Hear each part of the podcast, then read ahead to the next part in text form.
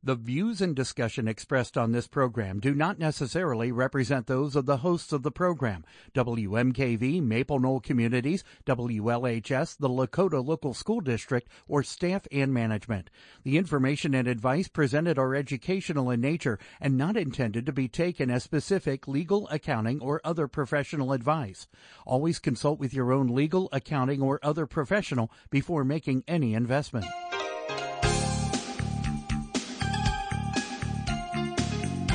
Welcome to Real Life Real Estate Investing, a show to help you gain financial freedom by investing in real estate.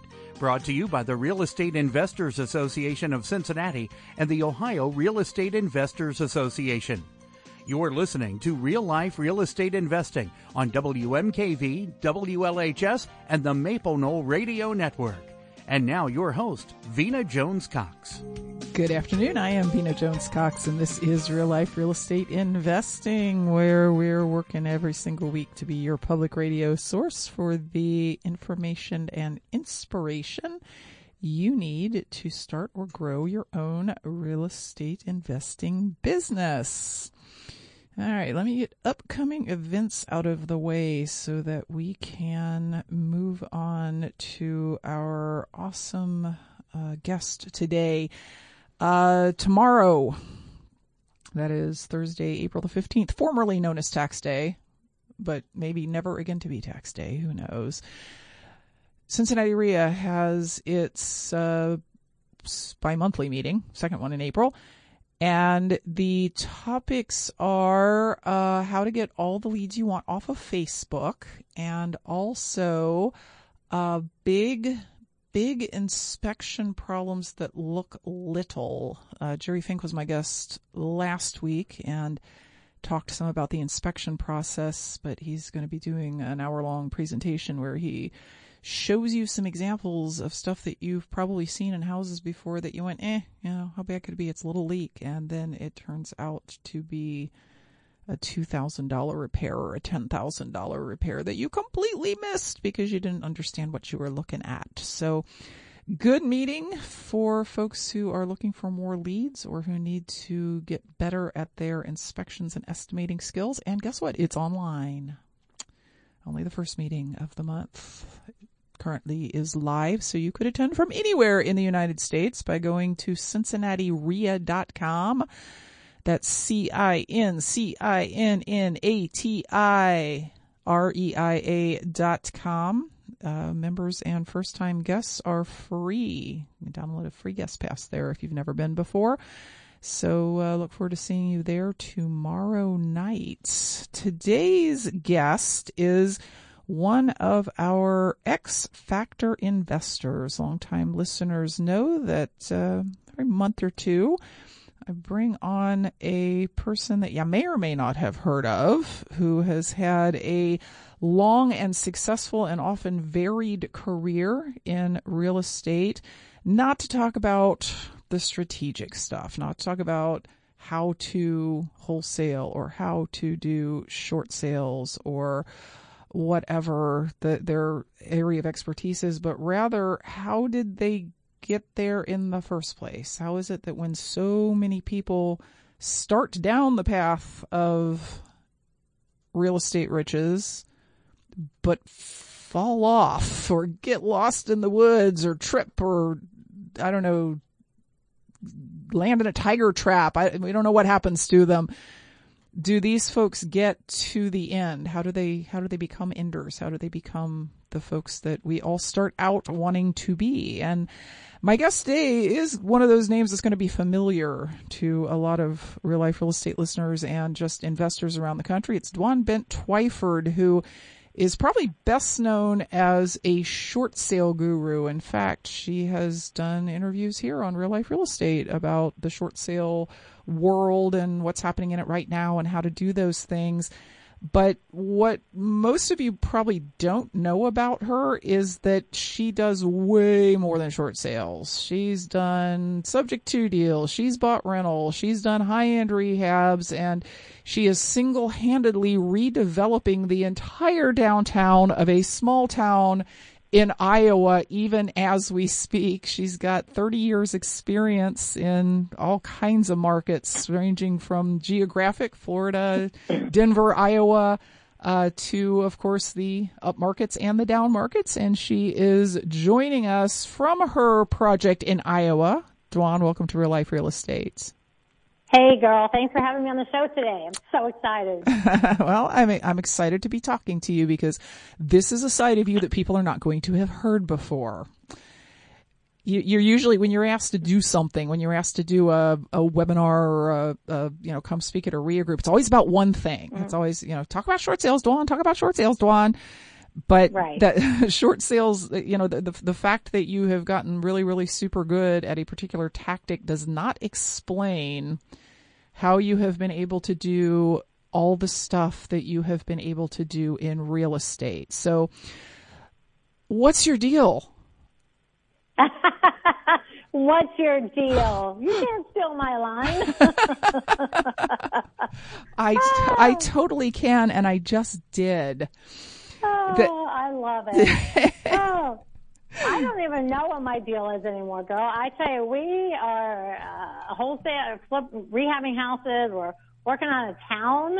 So apparently, I am now uh, rehabbing a town. so I don't even know if it even has a category. so, I think Bill and I just turned 60 and kind of lost our minds and said, ah, well, go big or go home. Uh, no, I think you turned 60 and you said it's not about the money anymore. It's about keeping myself entertained and feeling like I'm doing something in the world and then whatever, whatever that turns out to be, that's what, that's what you do. I mean, that's kind of, yeah. that, that's what, that's what everybody really wants. They think what they really want is the money, but it's not the money. It's the ability to go, man, you know what? I feel like rehabbing an entire town and, and then actually, actually being able to pull it off. it's true. It really, you know, honestly, that really does kind of hit it because at some point it is not about income and making money. It's not about your retirement. It's just not about that anymore. And you have to um, stay interested. And you know, after you wholesale thousands of houses, it's not that it's still not exciting that you help every homeowner, but it's not like personally as exciting as it was, you know, way in the beginning. So I think for us, it was more like, hey, this sounds like a really fun thing. Do we know how to do it? No.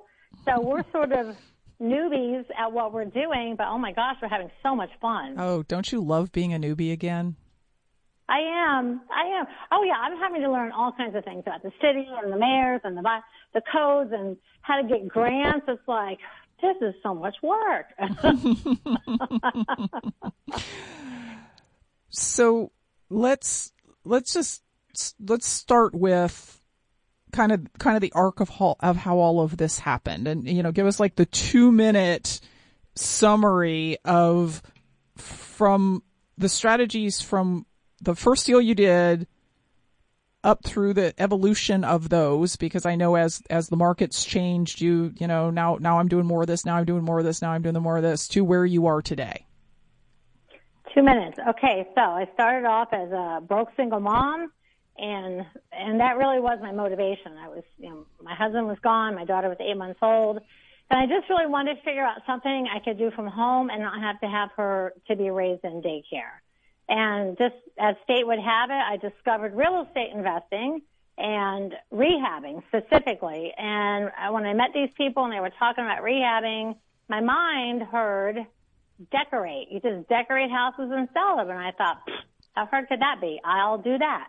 so, as we all know, rehabbing and decorating are not the same thing.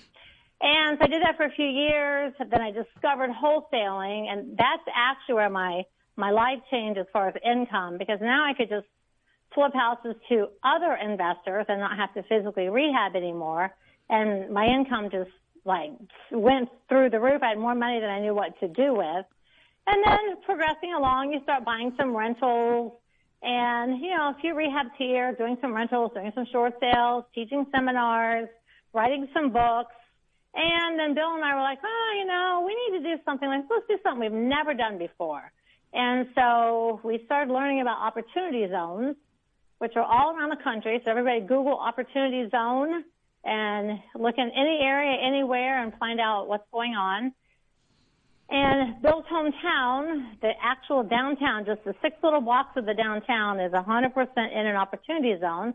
So we said, hey, let's just buy one building and we'll fix it up and we'll put an antique mall in it and that will be fun. And two years later, we have 15 buildings because, you know, my husband can't do anything small. and we run an antique mall. I have a clothing boutique. I have a marketplace. I have an event center and 15 buildings that have commercial tenants, apartments, lofts, and it's just this crazy giant thing now. Mm-hmm. Mm-hmm.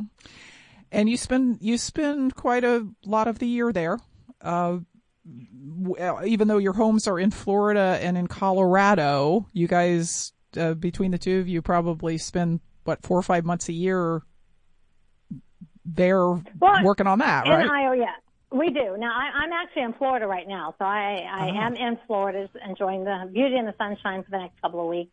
But we started when we first started working on Iowa. We we love to still do workshops, and we do two day workshops. And like our, our real fun for us is is you know teaching new people, watching their lives change. Like we still really love that. But when COVID came and the workshops just dried up, we were like, well, let's just work on our buildings. Because, you know, my husband loves to rehab and so does my son. So I don't think intentionally we started that we were going to physically do all of this work ourselves. But with COVID and the traveling and we thought, well, let's just, let's just work in Iowa for a while. So we have been spending a lot of time there, a lot of time. And uh, now I have to be admit I am not doing any of the actual rehabbing. I, I'm more starting the businesses, getting those running, taking care of that, and the boys are doing the, the physical. And we have crews and stuff there too. But my husband loves to work, and he is a man that without a project he's super miserable. So I want to keep him in Iowa working as much as possible because otherwise I'd have to kill him, and that'd be a whole nother a whole nother call. uh, yeah, from from from a phone that kept saying every five minutes, please deposit another twenty five cents to continue to talk to this prisoner. Um, okay, so so all right, we got we got sort of the the big picture here. Now, what we're going to talk about when we come back from the break is, good lord, what does your day look like? How how what are, what are your what are your what are like your basic thought processes that have allowed you to do all of this stuff for all of these years? And of course, we want to invite listeners to ask those kinds of questions too.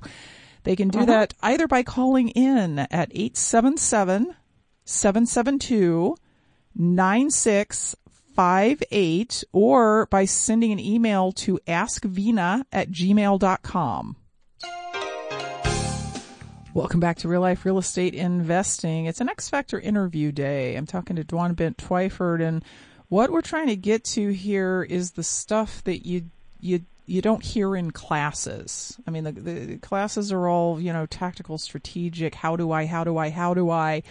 But there's clearly for each successful investor a background, a, a set of circumstances or philosophies or something that cause them to be able to be successful, stay successful, stick to it for year after year after year. And to me, I don't know about you guys, you listeners, but to me, that's just as interesting because over the years, a lot of the folks who've had a lot of effect on me, it's been because I saw some habits that they had and I adopted those. I saw the, the, the books they read and the people that they, uh, that they listen to. And so I read those books and listened to those people. And that's really what we're, we're uh, getting to today with Dwan. Again, if you have questions for her, 877 772 9658 is the phone number. The email is askvena at gmail.com and let me, let me spell that out for you. It's A-S-K V like in Victor, E-N-A at gmail.com and you can send those in anytime during the show up until we get down to about the last five minutes, at which point I will not be able to ask your question. Uh, so Dwan, mm-hmm. let's talk about habits. Okay. because you, your whole family is involved in your real estate business. You, your husband, the kids, and and you and I have had discussions about how you all actually have different sets of habits that all they all work for whatever each of you has to do. You know, Bill, you mentioned Bill, your husband. My husband, yeah. His his his I don't know, the structure of his personality or his habits or something is he has to have something to do from the minute he wakes up in the morning to the minute he goes to bed at night. He's got a he's got a habit of just go go go find something to do, make something happen, you know, shake something out of a tree, do something. your your your your habits that you think have made you successful as you as you look back and think, you know, here's what I did that I don't see other people do. What what would you say those were? Well, I think you know, like if you look at like maybe the first decade. So the the first decade I was investing, you know, Ayla was in uh, elementary school. Just she was young, so I had a really good schedule because you know we would get up, have our breakfast. I took her to school. I worked, doing whatever I was doing, whether it would be door knocking, following up on calls. I'd be rehabbing at one of my houses, and then I would pick her up and have that evening dinner, homework then after she would go to bed at night, I would get back on the phone or I would be building cabinets on my living room floor or I would be doing something. So I was very scheduled, but I was very scheduled because of her schedule. Mm-hmm. So it wasn't like I could just drop everything at 10 o'clock at night and go talk to a homeowner who's like, hey, I want to sign a contract right now. like, no, my daughter's in bed. We'll have to take a different time. So I, and I'm not really a super scheduled person naturally I was just in the school schedule. And um, so, I, so I was just organized. I had you know different days for different things. Like this day would be a closing. This day would be a door knocking day. This nighttime might be follow up. These days I'd be rehabbing or overseeing my crews or doing whatever. So obviously having a schedule is really important. And I think one of the biggest mistakes that new people make is they don't treat it really like it's a job. They're like, oh, well, you know, I'm I'm going to roll out of bed at 10 today and you know hit a few doors or work over here on my house or whatever. They don't treat it like it's a job. If you had a job job and you had to be there from nine to five, you'd be there from nine to five or you'd be fired.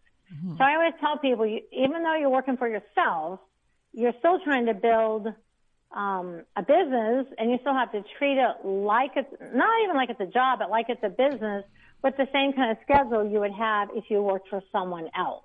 Mm-hmm. So scheduling, and and that I feel, for me, that's a weak spot naturally, but it worked out because of Ayla being in school. So it forced me to have a schedule, and which now, you know, now of course I'm older and I don't have to be quite as strict about my schedule. So I find myself being bummed some days, just being like, you know, I don't feel like doing that today. I was, I'm going to just go lay in the sun and stuff. Mm-hmm. Uh, well, so scheduling is, is important. Unfortunately, some of the things you can do when you've set up the assets and the income and the people and the resources later on is not stuff that you can do when you're building that. Mm-hmm. It, most most most real estate investors who are, you know, 30 years up the road and they're kind of, they can be bums if they want to. We'll, we'll say, oh, but no, that's not the way it was the first, the first five no, years I was no, in no, the business. If I, no, if I was like I am this very day back then, I don't think I, I'm certain I would not have been as successful as I was. So I feel like it's just really important that people really honestly realize if you want to build a business that you can live on and do for you know your uh, whatever your adult life is left that you have, and that's how you want to have your retirement and set up your future, you really have to treat it like a business. You got to show up. You've got to schedule, and you have to learn. Uh, this is one of my biggest um, things for me was setting boundaries. And I'll give an example. Way back in the day, if I knocked on a door and a homeowner said, "Hey, come on in," I might go in there and sit there for three hours and talk to them and still never sign a contract. So I'd be like, oh man, I just wasted three hours. But I mean, I did this for like a decade, Vena. It wasn't like I did it for a year or two. It was like a decade of having that mindset that, well, I got to try to make this deal work because I don't know when the next deal's coming. So I have to do whatever it takes to make this one work. So I'll waste three hours with these people and then they don't do anything. And so I think you have to set a boundary for yourself of not being in the mindset of I have to make every single solitary deal work, which is what my mindset was at that time. So someone could call me at eight o'clock at night and I'd talk to them for three hours and then they'd go, okay, well, thanks for the information. You know, we'll get back to you. and never hear from them again. And when I look back at the amount of hours that I wasted because I didn't technically have like, honestly, I didn't have the balls to just say, no, I can talk to you for 15 minutes. I have other people to see today. I can reach back out to you on a different day than today. And once I started really not being terrified of, I can't let this, this maybe deal go, I started making so much more money. But that was, I mean, that was, I'm talking like I did that for a decade. I didn't, if anyone was even remotely interested in talking to me, I was right there. Mm-hmm. And, and it took me a long time. And finally I was like, you know what? These people run me around. I'm so tired of this. I'm just going to start saying no to people. and I started making so much more money. Mm-hmm, mm-hmm. And I feel like for most new investors, especially brand new, who really need a deal, and like I've only got one deal in my pipeline, I have to do everything in the world to make this deal work. I understand that because I did that, but you have to just say, you know what? No, I will dedicate this much time, and if this person's not ready to work with me, I have to say next, and I have to move on because I have to find the person who's ready today. Mm-hmm, mm-hmm, mm-hmm. So let me flip that a question around and say, as you look at other real estate investor folks, or I guess any business person, what habits do you see in them that you wish you had, but you just haven't been able to develop them? At this point, or, or in the first today? Um, you know, I don't know. I, I feel like, and I'm not like bragging on myself, but I feel like over the years, I have been very good about scheduling. I think some of the things uh, right now I wish I would have done a little bit sooner is taken more time to take better care of my health, not letting myself just work from the morning to the night without a break and being so hungry all the time for things. So I'm, I'm, I'm trying to embrace the concept now of, hey, if I, if, you know, if I want to just work a few hours on this day or lots of hours on that day or not at all on this day, it's okay. But there's still a place in my brain that's like, well, you can't just like take off the whole day and go do nothing because then you're a bum. So, so I, I think I'm still kind of working on, on the mindset that it's okay to not be like Bill, not to be busy every minute of the day. Because honestly, at some point, it's just exhausting. Did you did you grow up in an atmosphere where your parents were like super duper hardworking, and that was just like that was why you they would yes. have said I, that that that you know of, of course you work hard 24/7 if that's what it takes is there anything is there anything in that from your the way you were raised I, I think so, because you know I was raised in Ohio, but I was raised in a small town called West Milton, Ohio, and we had ten acres, and my parents were from the south. So my dad would work all day at the power company, and then when he would come home, he'd be working in the garden, working with the animals, running a part-time fruit market, doing some real estate, uh, real estate agents, making some sales. So it was always like, you know, work your job and then put these extra hours in so you can get ahead in life, retire young, have money, and so on. And just, I think just kind of that always push, push, push, push, push, and that work ethic made, made me feel like, okay, well, if I'm not busy working all day, then I'm not being productive. And so, yeah, I think some of that was inbred into me a, a, a lot. Mm-hmm. And finally, at some point, I was like, you know what? I don't need to work a million hours every single day. I need to work smarter. So working smarter, what that looked like for me was hiring things, hiring assistants, delegating tasks I did not enjoy and, and, and having assistants, you know, for several different things so that I could focus on the pieces of the business that I really liked the most and that were like emotionally the most fulfilling for me and learning how to delegate some of those things out because I'm a little bit of a control freak.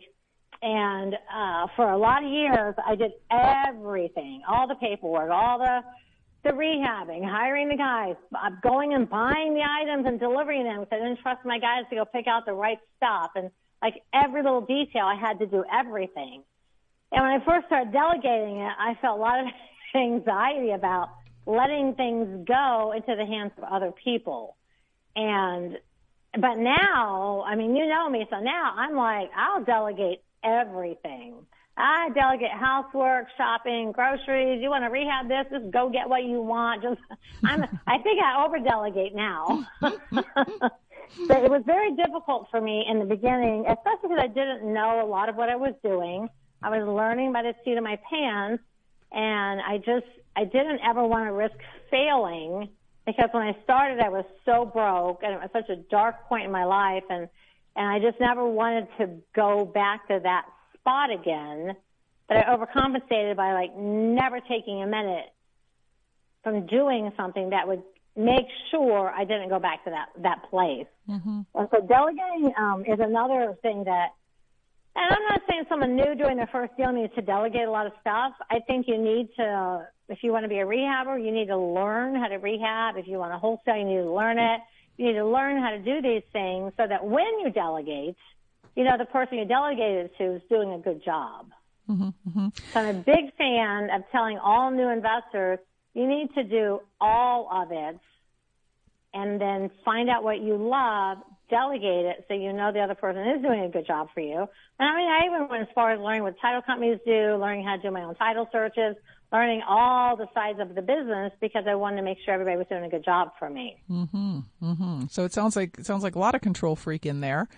And also, it, it's really bad. And the older I get, I swear to you, I'm getting like more OCD by the day. Now I'm just like, oh my lord. Now I, it's, it's like I'm losing my mind over it. Ah, so I've got like a, you know, an amazing manager in Iowa that manages three businesses for me. And I feel like I micromanage her. I'm like, listen, I'm, I swear I'm not trying to micromanage you. I just, I need more information on a daily basis to know what's happening. Mm. And so it's hard to let go of if you're a person like that. But the other side of the coin, I know a lot of people that just delegate everything away and then their business doesn't work and they don't know why. It's because they never learned their business. Mm-hmm, mm-hmm. Uh, Dwan, we need to take a quick break. When we come back, I've got uh, more questions for Dwan, and I'm guessing you all do too.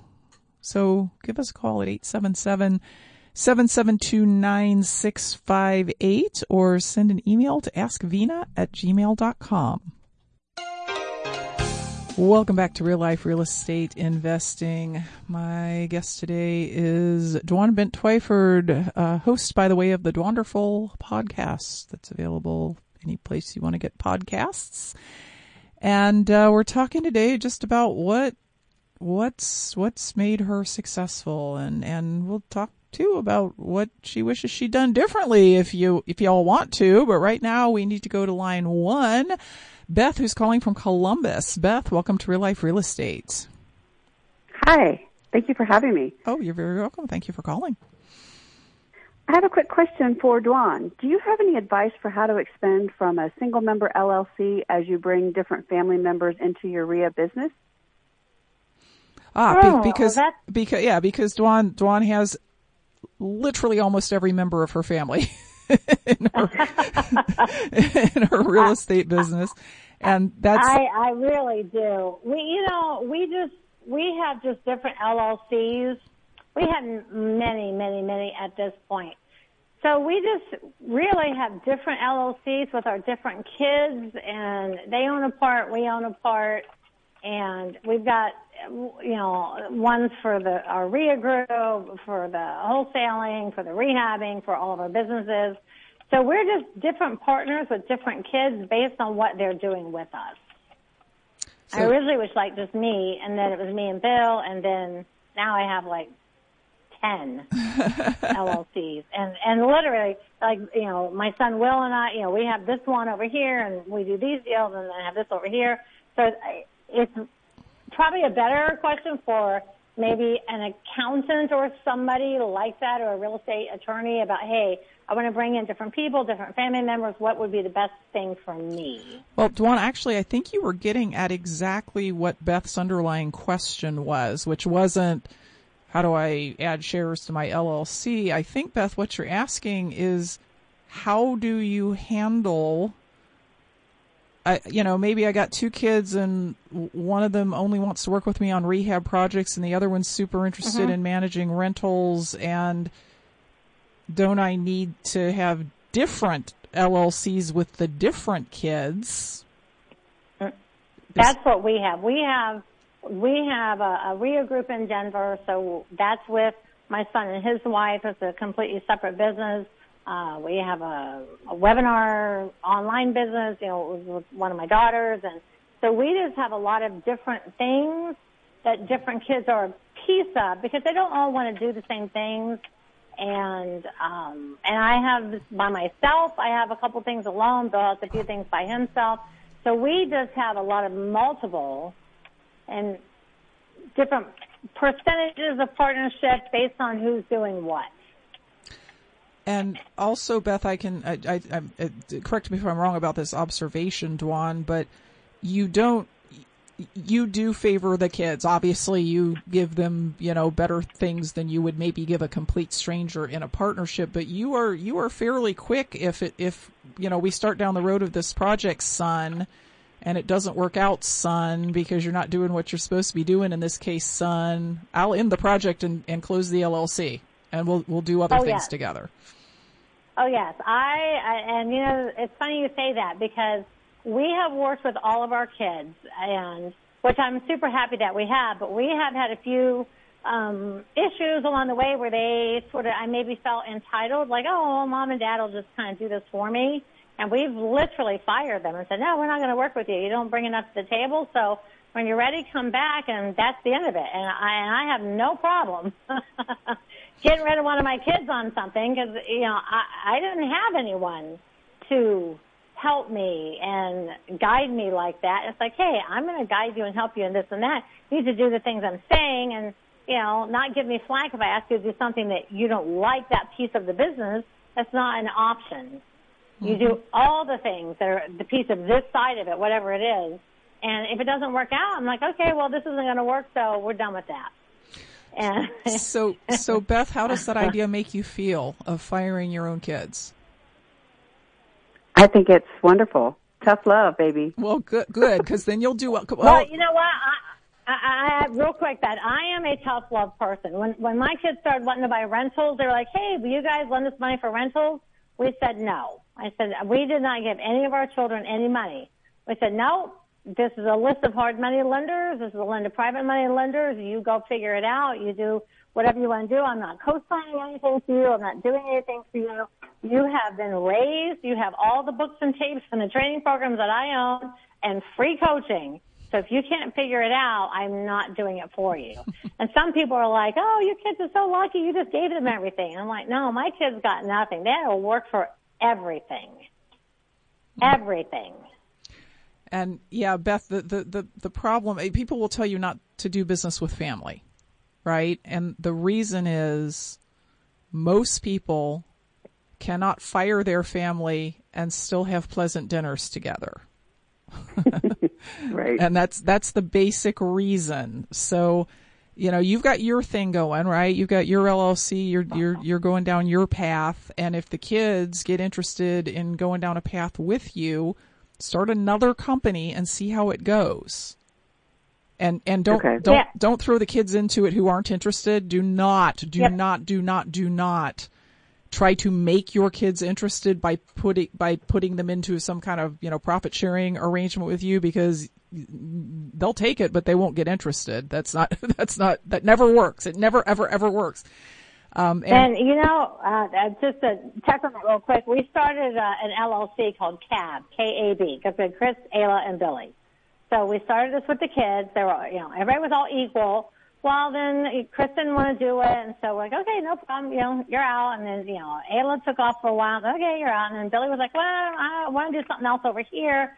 And so we just, I think part of it is if you want to work with your family, is you have to really tell them what you expect of them and like make sure they understand I expect you to do this and this and this or whatever hour or whatever it is. Make sure they fully understand what you want and let them fully understand that should they not uh, participate and hold up their weight of the deal that you'll just move on. And and and we did over the last decade. We worked off and on. Now all the kids are in, but you know it, it was a decade of some of them just, oh, I'm going to go do this, I'm going to go live there, I'm going to bounce around, and still wanting money. It's like, mm, no, Mama don't play like that. so, so it, it it could be Beth that you know you you spin off another little company over here that you and your kid is are going to work on together, and that actually becomes the big company. And you, mm-hmm. you, you know, you decide that your company over here, yeah, okay, so it's going to stay open, but you know, really, I'm, I'm more enjoying what I'm doing with my kids here, and that's the bigger, more profitable company. So that's what I'm going to focus on. Okay. Yeah, that's helpful. Okay. It's Thank a lot both. of fun working with your kids, but you really honestly have to just really a lot of uh, disclaimers about what you expect out of them because they are new and they are learning and you know they may really want to build this giant empire with you, but a lot of people say the words "I want to be a millionaire," but they're not willing to do the actual work it takes to get there, including your own family. so they're not willing to put in the actual work. I'm just like, nope, I, I can't do it. We're, I want to still love you and look forward to seeing you. So we're going to cut this off right now before I feel like killing you.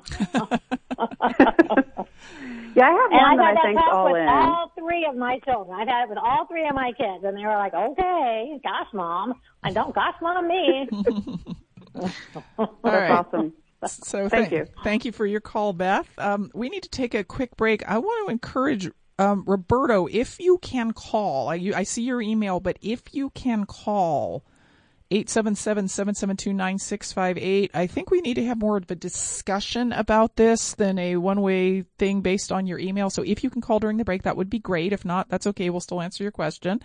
Uh, we will be back right after this.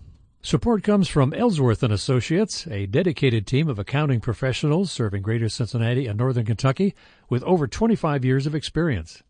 They provide real estate investors advice and tax strategies and business advice in analyzing potential property investments. More information from Ellsworth and Associates at 513-272-8400 or at ellsworthcpa.com. Well, a bunch of new accidents have popped up in the last few minutes and fuel spill has uh, Three Rivers Parkway or US 50 slow at Dinning down in Addyston.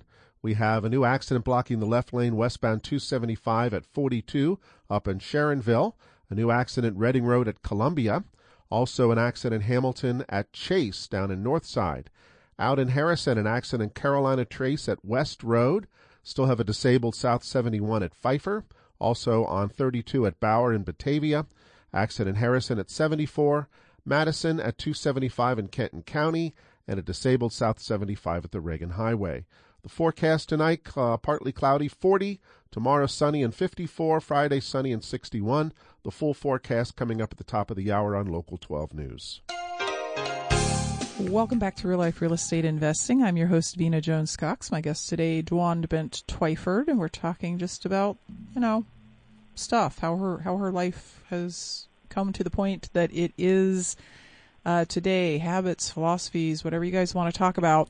Uh, two quick emails I just want to get out of the way here, uh, Dwan. Mm-hmm. James emailed with a one sentence email. He misses Denver REIA and he wants to know if you're going to start it back up again. Well, now, that's a good example for Beth's uh, question. I did not like working with my son and my husband in the REIA, so I stepped out and let them have it because it was too much contention on my part trying to work with the boys who are sort of like, well, we do the hard work and you do all the other stuff. And it's like, no. Uh, so the, the REIA is online right now. They're wanting to start it back up as soon as the hotels will start letting us again. So yes, they are, but I'm completely out of it because I couldn't work with them. I was like, listen, I'm going to kill both of you, or so I'm going to quit and you guys can have it. And I walked away from that because in that specific thing, I couldn't stand working with my husband or my son. and then the other, the other thing is just a comment from from Hez, who says, thumbs up, Dwan Bent Twyford. I remember her from the November 2020 summit. Great energy. Oh, thanks. so, okay, we actually do have Roberto on the line. Roberto, welcome to Real Life Real Estate Investing. Hi, Vena. Hi. Hi. So Hi, Roberta. I'm gonna I'm gonna I'm gonna read your email that you sent, and then I had a question back to you, and then Dwan can talk to you about this. Uh, Roberta's question was, I'm 38. I've been working in the business for four years as a white collar landlord primarily, and it's taking a while to build wealth. Any shortcuts to becoming an ender within 10 years or less haven't been able to get rich quick. So my question back to you, Roberto, is what do you see as the thing that is missing that's keeping you from going as fast as you want? Is it is it money deals time? What is it? That's an excellent question, Vena, and it's probably consistency. I probably need more deals.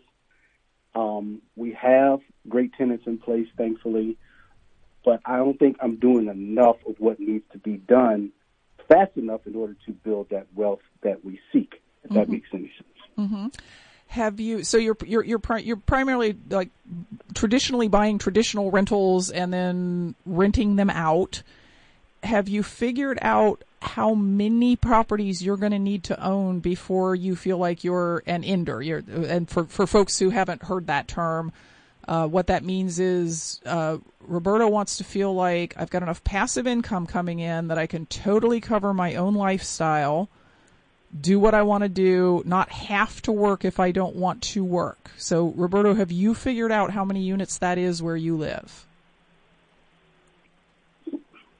So, I have a freedom number, mm-hmm. and it's probably going to take around another, I would say, 10 more units mm-hmm. to get to that passive income number where we invest. We're in a couple different markets. We're in Virginia, Chicago, and North Carolina. Mm-hmm. So 10 more units between those four markets should do the trick. Okay. And Roberto, and how many, how many, if you don't mind me asking, how many do you have now? Four. Yes. Yeah, four. Okay. Yes. So I'm gonna, uh, I'm just gonna jump on here for a minute, uh, and Vena, and just uh, give you, uh, Roberto. I have this thing. I call it the power of thirteen. And I started doing this and teaching this a few years ago, and I'm in the process of updating a rental program about this. So I'm just going to give, so we're just going to use easy numbers and easy math so we can, uh, everybody can understand it. So my theory is if you own 13 rentals, and let's just say they're all paid for, and each one brings in $1,000 a month. You can take the income, that's 13,000 bucks. You can take the uh, three of them, every dime should go into the bank for taxes, repairs, unexpected, furnaces, ACs, whatever, and live off of the 10. So you have 10 rentals or 1000 bucks a month, you have $13,000 coming in. Every month you put 3000 away like it doesn't exist, and 10000 is your money to live on. And most people in America, if they had all their bills and houses and everything paid for, they could live on $10,000 a month. And if you want to live on $20,000 a month, then get 13 more rentals. But just as you're saying you have four, you want 10 more, you want 14. So part of that concept is, okay, I get 14. So four of these, that money pays for all of them so I can live off these other ones. Because what a lot of people do is they start using all their rental income for living and they don't really put enough on the side for insurance or taxes or, you know, a tornado comes through and they don't have money put aside. And then they find themselves in situations where it's like, oh my gosh, what do I do with all my rentals? Now, for me personally, I'm a big believer in getting all your rentals paid for. I know a lot of people say leverage them, use that money, reinvest it. I am a fan of have everything paid for, have everything in an LLC or have it in a land trust. So no matter what happens with the market going up or down, it doesn't affect you because your rentals are paid for and therefore you don't lose them when a market crashes. Are your four rentals paid for, Roberto? No, they're not. They're conservatively leveraged, probably 50% on each one. Mm-hmm. So you have two. So- you have two things to do. You got it. You, you you've done your numbers, and you've said you need ten more. So you have to both get ten more, and then figure out how to pay off all fourteen of them to get to ender status. Is that correct? That is correct. 10000 in passive income is rich to me. So, so my thought is like buy a rental and then flip three houses, wholesale three houses, and use that money to pay one off, and then buy a rental and then wholesale, you know, three or four, whatever it takes, and and pay them off. Or let's just say you said you own them all at fifty percent. If you had fourteen at fifty percent, could you sell two or three to pay off the rest of them? and then get a few more again and, and do it that way. So, and I know a lot of people are, you know, oh, and leverage, leverage, leverage, but you know, after the 2008 and now with COVID, who knows what property values are going to be. So I always want all my stuff paid for. And I am not a believer in keeping everything leveraged because if it's always leveraged, there's not really a whole lot of income mm-hmm. off of a rental if you owe a lot of money on it. So being at 50%, that's awesome already. So Roberto, it sounds like you, you, you, you started out with an answer to your own question, which is, you know, how do I how do I do this faster? And you said consistency might be an issue.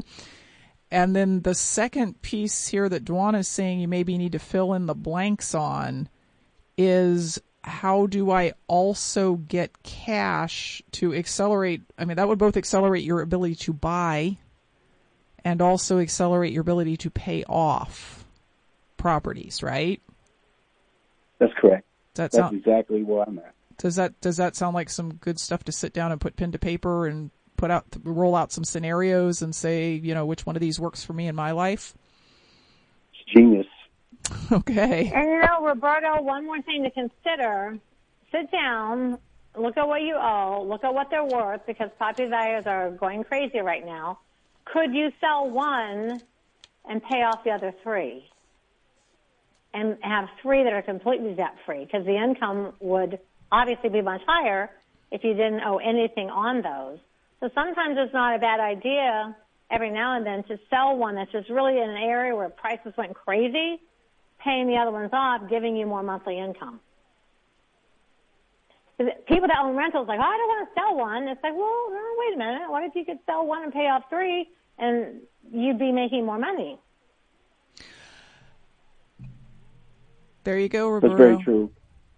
You just you just you just got advice from the two smartest women in real estate. if we do say so, if And we that- do say so ourselves.